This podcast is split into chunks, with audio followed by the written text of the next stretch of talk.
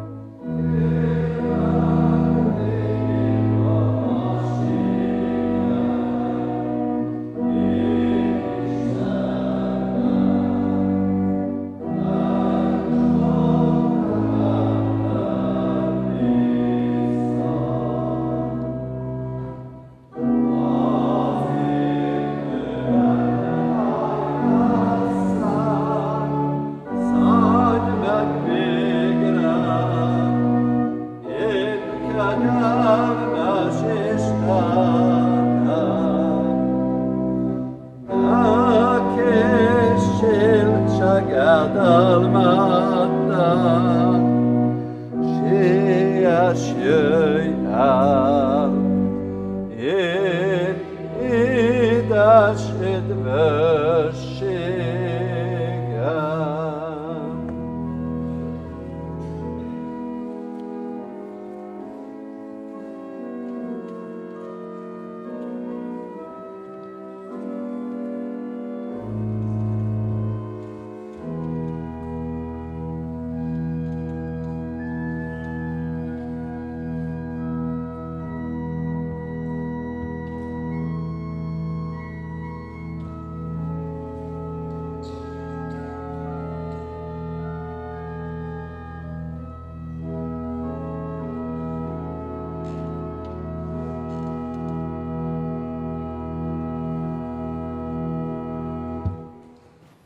Isten tiszteletünk megáldása és megszentelése jöjjön az Úrtól, aki teremtett, fenntart és bölcsen igazgat mindeneket. Amen. Halljátok az igét, testvéreim, amint szól hozzánk a mai napon János evangéliumának a 9. részéből, a 9. rész első 8 verszakából a következőképpen. Amikor Jézus továbbment, meglátott egy születése óta vak embert. Tanítványai megkérdezték tőle: Mester, kivétkezett ez, vagy a szülei, hogy vakon született? Jézus így válaszolt: nem ő vétkezett, és nem is a szülei, hanem azért van ez így, hogy nyilvánvalóvá legyenek rajta Isten cselekedetei. Nekünk, amíg nappal van, annak a cselekedeteit kell végeznünk, aki elküldött engem. Mert eljön az éjszaka, amikor senki sem munkálkodhat. Amíg a világban vagyok, a világ világossága vagyok. Ezt mondta, és a földre köpött, sarat csinált a nyállal, és rákente a sarat a vakon született ember szemeire, majd így szólt hozzá: menj el, mosakodj meg a Siloám tavában, ami azt jelenti küldött. Az pedig elment, megmosakodott, és már látott, amikor visszatért. Isten tegye áldottá igének hallgatását és szívünkbe fogadását. Hajtsuk meg a fejünket és imádkozzunk. Urunk, nyisd meg a szívünket a Te igéd előtt, mert sokszor 7, meg 9, meg 100 kapu van a Te igéd és a szívünk között. Várfalak, betonfalak, egész hegységek húzódnak ott Te közted és köztünk. Olyan, mintha soha nem juthatnánk el hozzád, és olyan, mintha soha nem jutnál el hozzánk. Urunk, bontsd le ezeket a gátakat, falakat, hegyeket. Üsd át az istentelenség, az értetlenség, a hitetlenség betonfalait.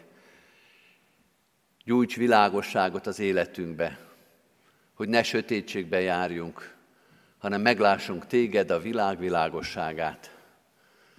Ebben a szép verőfényben így jöttünk most is a Te templomodba. Add, hogy ne csak kívül, hanem belül is világos legyen. Világos legyen számunkra, hogy Te hívtál, Te vártál bennünket, és neked van üzeneted számunkra. Legyen világos számunkra, hogy esélyt adtál arra, hogy meghalljunk Téged, hogy odafigyeljünk rád, sőt, hogy kövessünk Téged, hogy képviseljünk Téged, hogy az egész életünkkel hirdessünk Téged. Segíts nekünk ebben, a meghallásban, a megértésben, az elfogadásban, a továbbadásban, a bizonyságtételben. Mindre együtt és külön-külön is a Te áldásodra van szükségünk. Add a Te lelkedet, amely megtisztít, amely szabaddá tesz, amely megszentel, amely képessé, alkalmassá tesz minket az ige hallására és cselekvésére. Tisztítsd meg az életünket, hogy eljutva ide a Te igéd ne szóljon hiába, ne térjen vissza hozzád üresen, hanem az életünket, a mai napunkat, a következő hetünket is birtokba vévén formáljon, alakítson, szenteljen bennünket. Így kérünk, szólj és taníts minket, és mi figyelünk rád. Taníts és légy türelmes, hogyha valamit nem értünk, ha valamiben elmaradunk, ne hagyj el minket. Szólj és taníts újra és újra, hogy lássunk és halljunk. és tanítványaid lehessünk Krisztusért, ami Urunkért. Amen. Kedves testvérek, foglaljuk el a helyünket, és készüljünk az ige hirdetésére. A 715. dicséretünk első 3 verszakát énekeljük. Lelki próbáimban, Jézus, légy velem!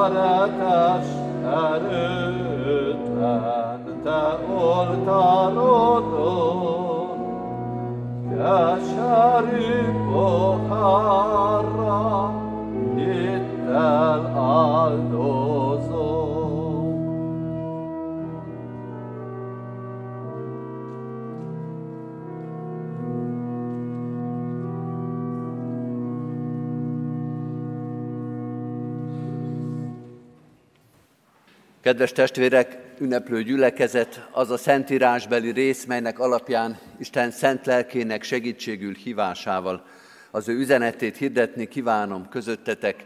Írva található a már felolvasott bibliai szakaszban, János evangéliumának a 9. részében, a 2. és a 3. versekben a következőképpen. Tanítványai megkérdezték tőle, Mester, kivétkezett ez, vagy a szülei, hogy vakon született? Jézus így válaszolt, nem ő vétkezett, és nem is a szülei, hanem azért van ez így, hogy nyilvánvalóvá legyenek rajta Isten cselekedetei. Eddig Istennek írott igéje. Kedves testvérek, március 4 vasárnapján egy olyan kis igehirdetés sorozaton vehetünk részt, ma a 2. alkalmon, ahol kérdéseket tesznek fel Jézushoz. Jézustól kérdeznek a sokaság, ilyen-olyan emberek, itt most éppen a saját tanítványai. Sok ilyen történet van, meg olyan történetek is vannak, ahol Jézus kérdezi a körülötte állókat. Most nem ezeket, hanem az őt kérdező történeteket vesszük elő. Majdnem 50 ilyen történet van az Új Szövetségben, az evangéliumokban, amikor oda mennek hozzá emberek, és ilyen-olyan szándékkal, ilyen-olyan helyzetben kérdést tesznek fel a mesternek. A múlt vasárnapon Keresztelő János tanítványai kérdezték tőle, te vagy-e az eljövendő, vagy mást várjunk? Abban a történetben, mielőtt belevágtunk volna ebbe a kérdésbe, volt néhány általános megjegyzés, és most is majd igyekszem erre lehetőséget keresni. Akkor olyan bevezető gondolatok hangzottak el, hogy a kérdés, maga az Istennek föltett kérdés, az abból a tapasztalatunkból indul ki, talán emlékszünk rá, akik itt voltak, abból a tapasztalatból indul ki, hogy nem tudunk mindent. Hogy bizony vannak kérdések, amelyekre nincsen meg a válaszunk. Aztán az is benne van a Jézusnak föltett kérdésbe, az a reménységünk, jó esetben tapasztalatunk, hogy halló távolságban van a Mester, nem önmagunkkal beszélgetünk, amikor kérdéseket fogalmazunk meg, hanem mi kérdezünk, és ő hallja a választ, és ő válaszol, és mi meg hallani fogjuk az ő válaszát. Aztán az is benne volt az általános gondolatokban, erre is érdemes visszaemlékezni, hogy épülünk az ő válaszai által, hogy a hitben lehet épülni, haladni előre, mint az iskola rendszerbe, magasabb szintekre lépni, érdemes meghallgatni Jézus válaszait, mert beépülnek a hitünkbe, az életünk tapasztalataiba, és noha néha van egy kis visszaesés, van felejtés, de azért az ember, a keresztény ember folyamatosan tanul, elmélyül a hitben, elmélyül a Krisztus ismeretben, elmélyül a saját maga ismeretében is. Most is, kedves testvérek, mielőtt rátérnénk a tanítványok kérdésére is, arra a helyzetre, amikor elhangzik ez a kérdés, szeretnék általános gondolatokat is megfogalmazni. Mit jelent Jézus Krisztust kérdezni? Ha kérdést teszünk föl, akkor azzal a reménységgel tesszük föl, hogy egy választ fogunk kapni, és megértjük azt a választ. Mennyi 5 + 5, és lesz egy válasz, hogy ez 10, és ezt mi érteni fogjuk. Azonos számrendszerbe gondolkodunk, értjük, hogy miről szól a kérdés, és értjük, hogy miről szól a válasz. Tehát van egy intellektuális, egy észbeli tevékenység, amit az előbb mondtunk, hogy szeretnénk többek lenni a válasszal. Szeretnénk a választ beépíteni az életünkbe. De nem csak intellektuális, nem csak elmebeli, észbeli része van ennek a viszonynak, vagy ennek a helyzetnek, hanem éppen a viszony erősítése is cél lehet. Sőt, kell is, hogy cél legyen. Amikor Jézus Krisztust kérdezzük, amikor az ige arra bíztat minket, hogy tegyünk föl Istennek, Jézus Krisztusnak kérdéseket, akkor ezzel azt mondja, hogy húzódjunk egy kicsit közelebb hozzá. Menjünk olyan közel hozzá, hogy a válaszait meghallgathassuk. Az életünk tele van nehéz helyzetekkel, problémákkal, félelmekkel, kérdésekkel. És amikor ilyen helyzetbe kerülünk, akkor ezek a bibliai történetek azt mondják, hogy legyen az első, hogy közelebb húzódunk Jézushoz. Akármennyire is egyszerű, úgy működik ez, mint amikor az ember fázik. Tessék közelebb húzódni a kályhához. Ha probléma van, ha baj van, akkor legyen egy ilyen reakciója az embernek, hogy húzódjunk közelebb oda, ahonnan a megoldást várjuk. Van egy történet az Új Szövetségben, akár ebbe a sorozatba is bekerülhetett volna Mária és Márta története, mert ott is elhangzik egy nagyon érdekes kérdés, és ott Jézus azt válaszolja a két asszonynak, de elsősorban Mártának, hogy te sok mindenért aggodalmaskodol, pedig tulajdonképpen kevésre van szükség, valójában csak egyre. Az, hogy meghallgasd Jézust, hogy figyelj rá, hogyha ő elkezd beszélni, akkor tegyél le mindent, sorolj hátra mindent, és figyelj oda a Mesterre. Az élet tele van problémával, félelmekkel, szorongásokkal, kérdésekkel, És akkor az a feladat, hogy az ember odahajoljon Jézushoz, és meghallgassa, hogy ő mit mond erről. Lehet, hogy egy-egy kérdésnek, problémának, szorongásnak, félelemnek nincs is más célja és értelme, csak hogy ezt a távolságot a mester és közted csökkentse. Vagy fordítva is föl lehet tenni. Ugye nem történhet meg az, hogy az életünk hosszú-hosszú évek óta tele van kérdéssel, problémával, fájdalommal, szorongással, félelemmel, de a Krisztustól való távolságunk nem változik. Nem tud a probléma, az élet, a fájdalom, a szorongás arra rákényszeríteni minket, hogy közelebb húzódjunk a mesterhez, hogy odafüleljünk, hogy vajon mit mond. Ugye ez nem történik meg.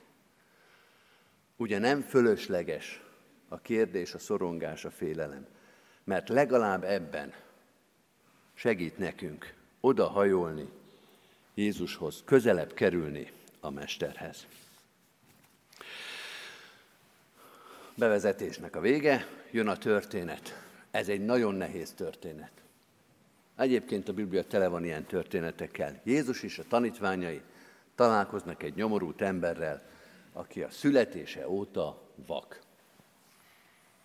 A születése óta vak. Az ember belefut ilyenekbe, kinyit egy ajtót, belemegy egy szituációba, és találkozik valakivel, akinek az élete a nyomorúságról szól. A menthetetlen, javíthatatlan szenvedésről. És a tanítványok fölteszik a kérdést, hogy ki vétkezett? Ez, vagy ennek a szülei, hogy vakon született? Miről van itt szó? Az emberi nyomorúságról és a szenvedésről, amire választ kellene találni. Az érthetetlen nyomorúságról. Nem mindig foglalkozik ezzel az ember, de néha muszáj vele, néha muszáj föltenni a kérdést, hogy ezt most miért? Ezt most hogyan? Ez hogyan történhetett meg? Pontosabban azt kérdezzük, hogy ő vele miért történt meg, és a másikkal miért nem. Mi ennek a magyarázata? Hogy valaki vakon születik, hogy még csak nem is tud bűnt elkövetni, amiért büntetést érdemelne. Mit rontott el? Vagy a szülei rontották el? Hát kell, hogy legyen valami magyarázata. Olyan nincs, hogy szenvedés van, hogy nyomorúság van, hogy igazságtalanság van, hogy valaki halva születik, hogy eleve beleszületik a nyomorúságba, és annak nincs valami magyarázata. Amellett nem lehet csak úgy elmenni. Azt valahogy föl kellene oldani. Muszáj választ adni erre. Nem lehet addig tovább menni, amíg az ember nem tud megnyugodni valamilyen válaszba, hogy a szenvedésnek, a nyomorúságnak, az életnek, amely körülvesz minket, annak van valamilyen magyarázó elve, hogy ez hogy történik. Az élet folyik, csináljuk, és egyszer csak lecövekelünk egy ilyen történetnél. És az ember nem tud tovább lépni. Újra és újra visszatér rá. Azt mondja, addig nem érdemes semmit csinálni, amíg nincsen erre válasz. Kányádi Sándornak van egy híres verse, a Halottak napja Bécsbe. Abban van egy fejezet, egy néhány soros rész. 1944. június 2-án Nagyvárad szőnyeg bombázásakor egy anyának 4 szép gyermeke maradt a romok alatt. 2, 4, 6, 8 éves korukban ölték meg őket, mondja el minden esztendőben a feleségem, amikor idáig ér a naptárigazítással. Nem lehet úgy csinálni, mint hogyha ez nem lenne. Nem lehet tovább menni annélkül, hogy az ember ezt megmagyarázna, hogy ez most hogyan volt. Hol volt ilyenkor az Isten? És a szomszédban miért maradhattak meg? Egyszer valaki egy ilyen helyzetbe kifakadt, és ezt mondta, az Isten is tudhatná, hogy mi az Istent akar. Ez nem egy olyan nagyon szép mondat, de őszinte. Amikor az ember néz az Úristenre, és azt mondja, hogy valamit mondani kell erre. Valahogy meg kell válaszolni ezt a kérdést, hogy mi itt a válasz.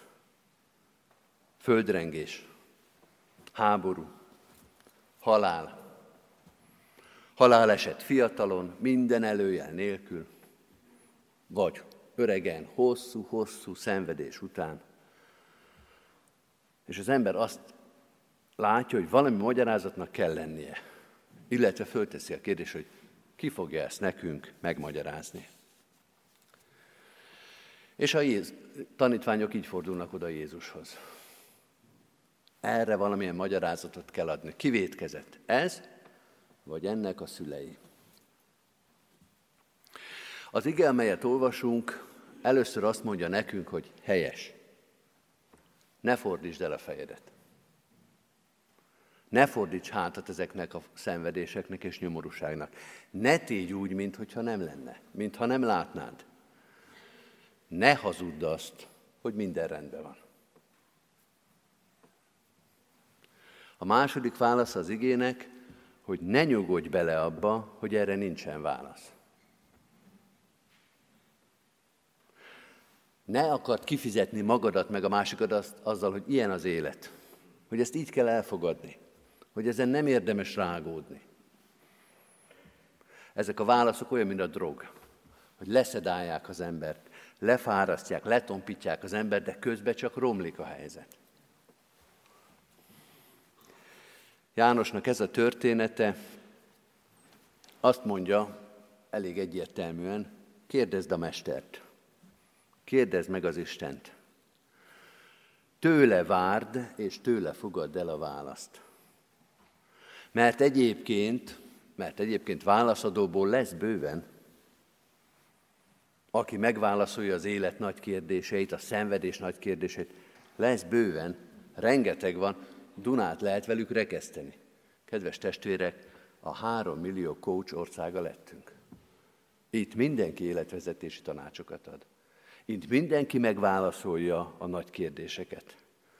Sinen, vizen, levegőben, papíron, interneten dőlnek a bölcsebbnél bölcsebb válaszok a szenvedésre. Biztos van közöttük sok okosság is. De ez az ige azt mondja, először, másodszor, meg harmadszor is, kérdezd Jézus Krisztust. Kérdezd az Istent. Amikor ilyennel találkozol, amikor ilyenbe vagy, akkor először kérdezd a mestert. És ez ennek a történetnek a lényege, mert Jézusnál van erre válasz. Jézusnak van hatalma, van bölcsessége, van átlátása arra, hogy amire az ember csak lefagyni tud, amire azt mondja, hogy erre most honnan szerezek választ, azt ő fölülről meg tudja válaszolni. Mert mi benne vagyunk a terepasztalba, sokszor nem látjuk, nem értjük, hogy mi van, de ő fölülről nézi ezt. Az ő hatalma és az ő tudása elég arra, hogy egy ilyen kérdést megválaszoljon. Persze kérdés, hogy akar-e válaszolni. Jézust kérdezni, az bizonyos értelemben kockázatos dolog. Mert 2 dologra van szükség. Az egyik türelem, amikor az ember fölteszi a kérdést, és még nem jön a válasz. Alázat és türelem, hogy majd, ha jónak látod, Uram, akkor válaszolj. Sok keresztény van úgy, és miért is ne lenne, hogy eljut odáig, hogy fölteszi a kérdést az Istennek, de nincs fölkészülve arra, hogy Isten maga időzíti a választ. Adj, Uram, de most mindjárt. Adj, Uram, de rögtön. Türelem kell hozzá, hogy az Isten válaszait meghalljuk, de néha még az a nehezebb, amikor válaszol. Mert ott meg a türelem mellé alázat és engedelmesség kell, hogy ha ez a válasza, akkor ezt fogadjuk el.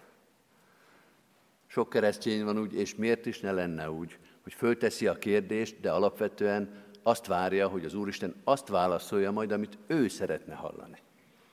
Válaszol az Úr, és rázzuk a fejünket, hogy Úrunk, nem erről volt szó.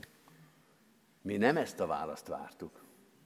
Mi azt szerettük volna, hogy a mi válaszunkat erősítsd meg te. Kérdést tenni az Úristennek az egy kockázatos dolog, de mégis erre biztat minket ez az ige. És Jézus válaszol. A 3. verset újra olvasom, válaszolja a tanítványainak. Nem ő vétkezett, nem is a szülei, hanem azért van ez, hogy nyilvánvalóvá legyenek rajta Isten cselekedetei. Megpróbálunk egy általános választ ebből kovácsolni.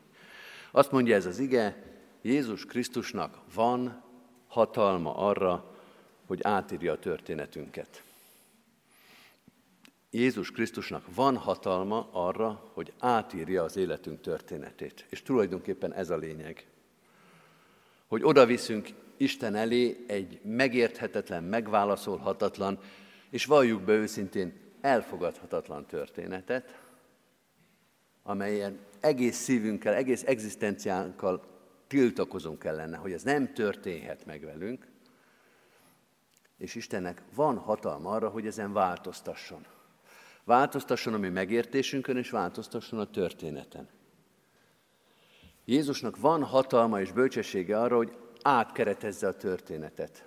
Hogy értelmet adjon annak, aminek a mi szemünkben nincsen értelme, és a mi értelmünk, a mi szívünk, a mi felfogásunk alapján tényleg nincsen. És Isten egy új nézőpontot ad neki. Egy új szemszögből világít meg egy történetet. Hogy mond valamit, és ugyanazt a történetet, amit idáig nem tudtunk akár évtizedeken keresztül elfogadni, az Isten szemszögéből, az Isten válaszával együtt egészen másképpen tudjuk látni. Nem változik semmi, csak a mi hozzáállásunk, a mi megértésünk változhat. De itt nem ez történik. Itt az történik, hogy ez az ember, ez meggyógyul. Vakon született, és amikor visszajön, akkor már lát. Jézus Krisztus meg tudja változtatni azt, ami eddig és nélküle teljesen reménytelen volt. Nem volt változás. Ez egy felnőtt ember, a szöveg azt mutatja, hogy ez egy felnőtt ember, tehát az egész életét látás nélkül élte le. Erre azt lehet mondani, még valószínűleg ma is, hogy ez orvosilag menthetetlen. Akkor pedig már régen beletörődtek. Talán ott az elején, talán ott az első egy-két évben. Talán a problémával való találkozás után egy picivel még van reménység, hogy hát, ha kinövi, hát, ha megváltozik magától, de felnőtt korra már, erről már mindenki lemondott. A vakon született meggyógyul. A 38 éve beteg, másik történet, meggyógyul. Ezt nem lehet másképp mondani, mint az, hogy Isten tud változtatni azon, aminek emberileg semmi esélye nincsen a változásra. A nyilvánvalóan reménytelen történeteinket az Úristen meg tudja változtatni, a nyilvánvalóan reménytelen történeteinket az Úristen meg tudja gyógyítani. Jézus Krisztus egy olyan történetbe kormányoz bele minket, ahol ki kell mondanunk, hogy itt bármi megtörténhet.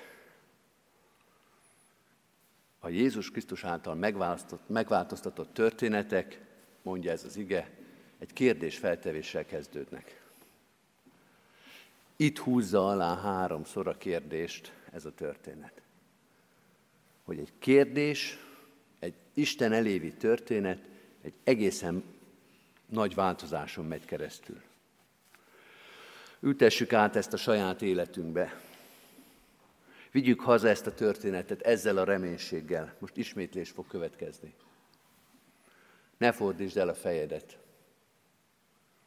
Ne fogadd el, hogy nincs válasz. Ne keres másnál választ az életedre, hanem Isten arra biztat, őt kérdezd. Olvasd az igéjét, hallgasd az ige hirdetést, vitatkozz az Isten igéjéről, mert lehet, hogy ez a világ, ez csak bajhalma, ahogy majd fogjuk is énekelni, de Isten nem hagyta ezt a világot válaszok és megoldások nélkül. Van mester, van válasz, van megoldás. Erre biztat minket ez az ige. Amen. Válaszoljunk erre az igére énekszóval a 765-ös énekünket énekeljük. Mind a három verszakával, ez a világ csak baj halma, nincs itt senkinek nyugalma.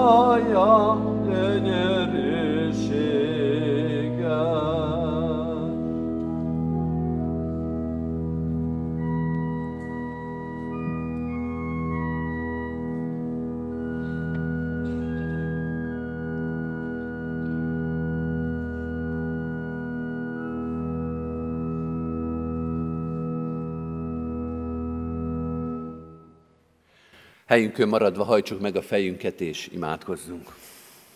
Mennyei Atyánk, mi is szeretnénk nyugodt szívvel járni az életünket, de nem olyan könnyű.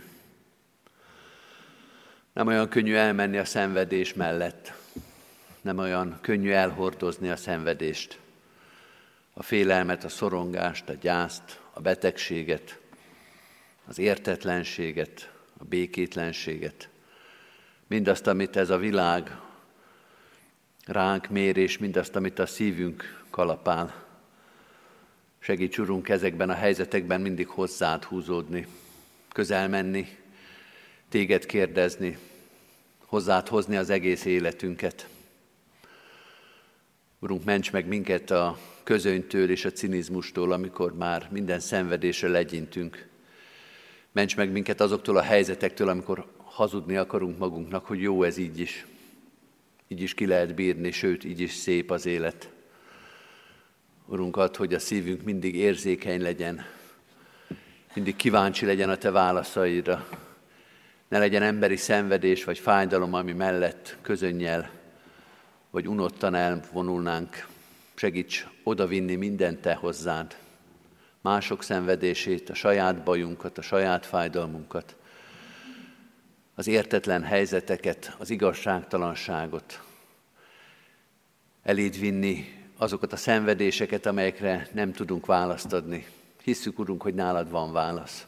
Sőt, a Te válaszaid jók és igazak. Add, hogy türelemmel megvárjuk, amíg Te megszólalsz, és alázattal elfogadjuk azt, amit Te válaszolsz. Látod, Urunk, hogy mennyi mindent nem értünk, azt is, hogy mennyi mindent nem tudunk tőled elfogadni. Növeld a hitünket, a bizalmunkat, az alázatunkat, hogy a válaszaidat el tudjuk fogadni, sőt, képviselni tudjuk ebben a világban. Így visszük most eléd az emberi szenvedésnek minden mélységét, a gyászt, a félelmet, a szomorúságot, az aggodalmat. Könyörgünk azokért, akik a gyásznak, a halál árnyékának völgyében járnak, akik az elmúlt héten koporsó mellett kellett, hogy megálljanak. És imádkozunk azokért is, akik előtt még ott van ez a próbatétel, ez a nehéz teher. Urunk, nincsenek emberi szavak arra a félelemre, szorongásra, rettenetre, amit a halál hoz, de hisszük, hogy neked van válaszod erre. Te Jézus Krisztusban megválaszoltad ezt a kérdést, attól, hogy ezt el tudjuk fogadni, hogy ez reménységgel töltse el a szívünket, hogy mindez kihozzon minket a gyász és a szomorúság mélységéből. Te légy a mi vigaszunk, a bátorításunk, az erőnk. Így imádkozunk a betegeinkért is, a kórházban lévőkért, a műtétre készülőkért, vagy a lábadozókért. Imádkozunk azokért, akiknek erőre, gyógyulásra, felépülésre lesz szükségük. Urunk, lásd meg az ő fájdalmukat, terheiket, betegségeiket, gyógyítsd, bíztasd, erősítsd őket. Imádkozunk a magányosokért, a békétlenségben vagy fájdalomban élőkért. Imádkozunk azokért a bajokért, tragédiákért, amiket nem is látunk, de tudjuk, hogy Te látod. Te ismered életünk minden terhét. Eléd visszük azokat a fájdalmakat, félelmeket, szorongásokat, amelyek meghaladják az emberi elképzeléseket is. Háborút, földrengést, pusztítást, sok-sok embernek a halálát és szenvedését. Urunk, ki lesz az, aki mindezeket megválaszolja? Adja a szívünkbe hitet és reménységet, hogy nálad békesség, válasz és megnyugvás van. Így bízzuk rád a gyülekezetünket, egyházunkat, országunkat és nemzetünket, minden fájdalmunkat, félelmünket és szorongásunkat eléd hozzuk, tőled várva választ és megerősítést, Jézus Krisztusért, a mi mesterünkért. Amen. Egy rövid, csendes percbe vigyük egyen-egyenként is Isten elé imádságainkat.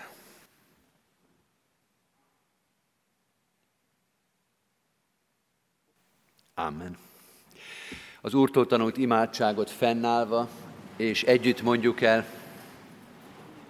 Mi Atyánk, aki a mennyekben vagy, szenteltessék meg a Te neved. Jöjjön el a Te országod, legyen meg a Te akaratod, amint a mennyben, úgy a földön is. Mindennapi kenyerünket add meg nékünk ma, és bocsásd meg vétkeinket, miképpen mi is megbocsátunk az ellenünk vétkezőknek. És ne vigy minket kísértésbe, de szabadíts meg a gonosztól, mert tiéd az ország, a hatalom és a dicsőség mind örökké. Amen. Hirdetem az adakozást, hálával áldozatok az Úrnak, és teljesítsétek a felségesnek tett fogadásitokat. Mindezek után Istennek népe, áldjon meg titeket az Úr, és őrizzen meg titeket. Világosítsa meg az Úr az ő orcáját ti rajtatok, és könyörüljön ti rajtatok. Fordítsa az Úr az ő orcáját ti reátok, és adjon békességet néktek. Amen. Foglaljuk el a helyünket, kedves testvérek, és hallgassuk meg gyülekezetünk híreit.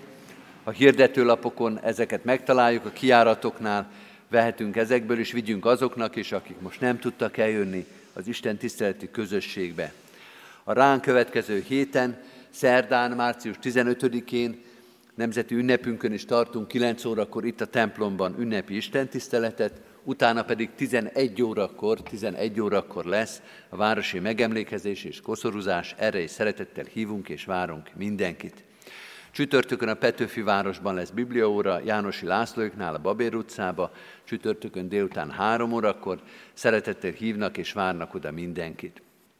Csütörtökön, pénteken és szombaton úrvacsorai előkészítő sorozatra hívunk és várunk mindenkit az új kollégium dísztermében, csütörtök, péntek, szombat 5 órakor.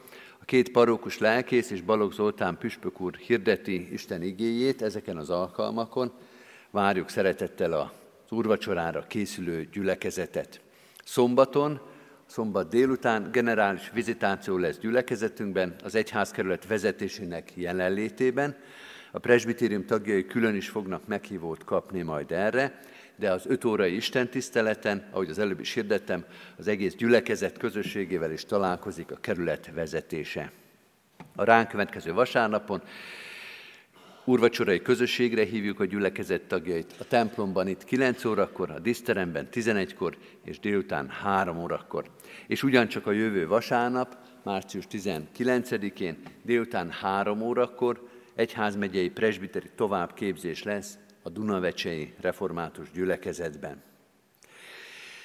Az elmúlt héten búcsúztunk Kis Mátyásné, Pap Katalin, dr. Jakkel Anna Mária és Lakó József testvéreinktől. Halottaink: Erdély Jánosné, Farkas Etelka, aki 87 éves korában ment el a minden élők útján, temetése 13-án hétfőn 10 óra 45-kor lesz a köztemetőben. Szabó Gézáné, Pejdl Ildikó, 68 éves korában elhunyt testvérünk temetése 14-én kedden, délután 2 órakor lesz a köztemetőben.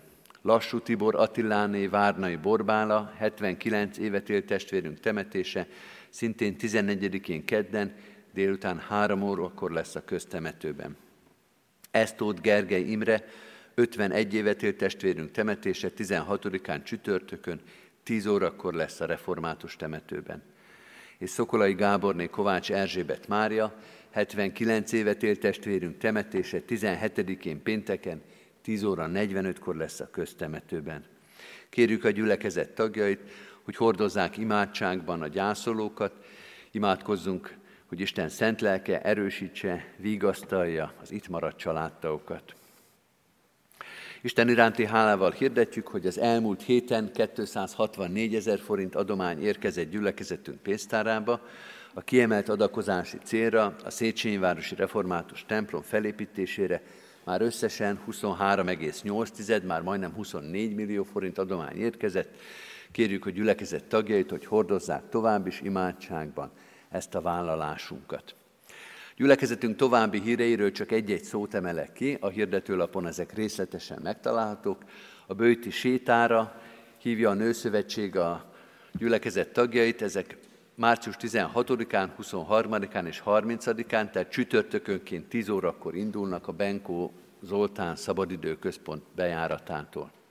Március 14-én 18:48-kor márciusi ifjak címmel fáklyás megemlékezést és koszoruzást szervez a Rádai Múzeum.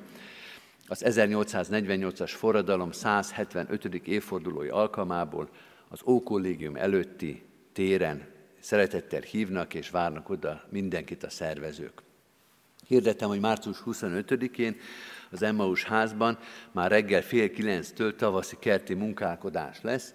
Mindenkit szeretettel hívnak és várnak erre a közös munkára és közös lelki alkalomra a szervezők.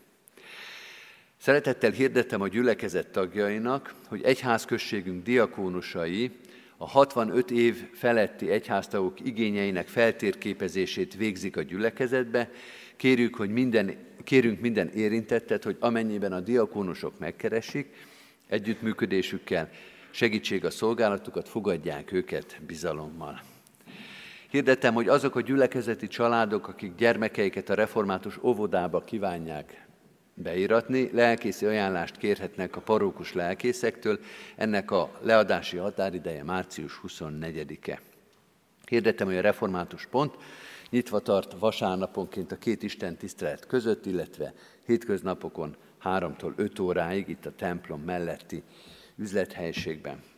3 adakozási lehetőséget hirdetek: a szolidaritási alapot, amellyel nehézsorsú testvéreinket támogathatjuk, különösen most ebben a nehéz gazdasági helyzetben sokan kérnek segítséget a gyülekezettől, és erre a gyülekezet kész is, erre külön szolidaritási alapot hoztunk ismét létre. Hirdetem a tartós élelmiszergyűjtést, ami szintén ilyen lehetőség a gyülekezet számára, illetve a személyi jövedelemadó 2x1%-ának átirányítását, amellyel a református egyházat, illetve a kollégiumi alapítványt támogathatjuk. 2 állás lehetőséget is hirdetek végül. Kerékpáros ételszállító munkást keresünk, ez a Sionházba, és konyhai kisügítőt, ez a Konviktusba. Ha valakit érdekel ez a munkalehetőség, vagy tud valakit ajánlani, a hirdető lapon a szükséges adatokat megtalálják. Az Úr Jézus Krisztus legyen gyülekezetünk őriző pásztora. Záró énekünket énekeljük, kedves testvérek, a hónap éneke a gyülekezetünkben a 471. dicséret. Mind a 8 verszakával énekeljük el 471. dicséretünket. Kegyelmezd meg nékünk, nagy Úr Isten!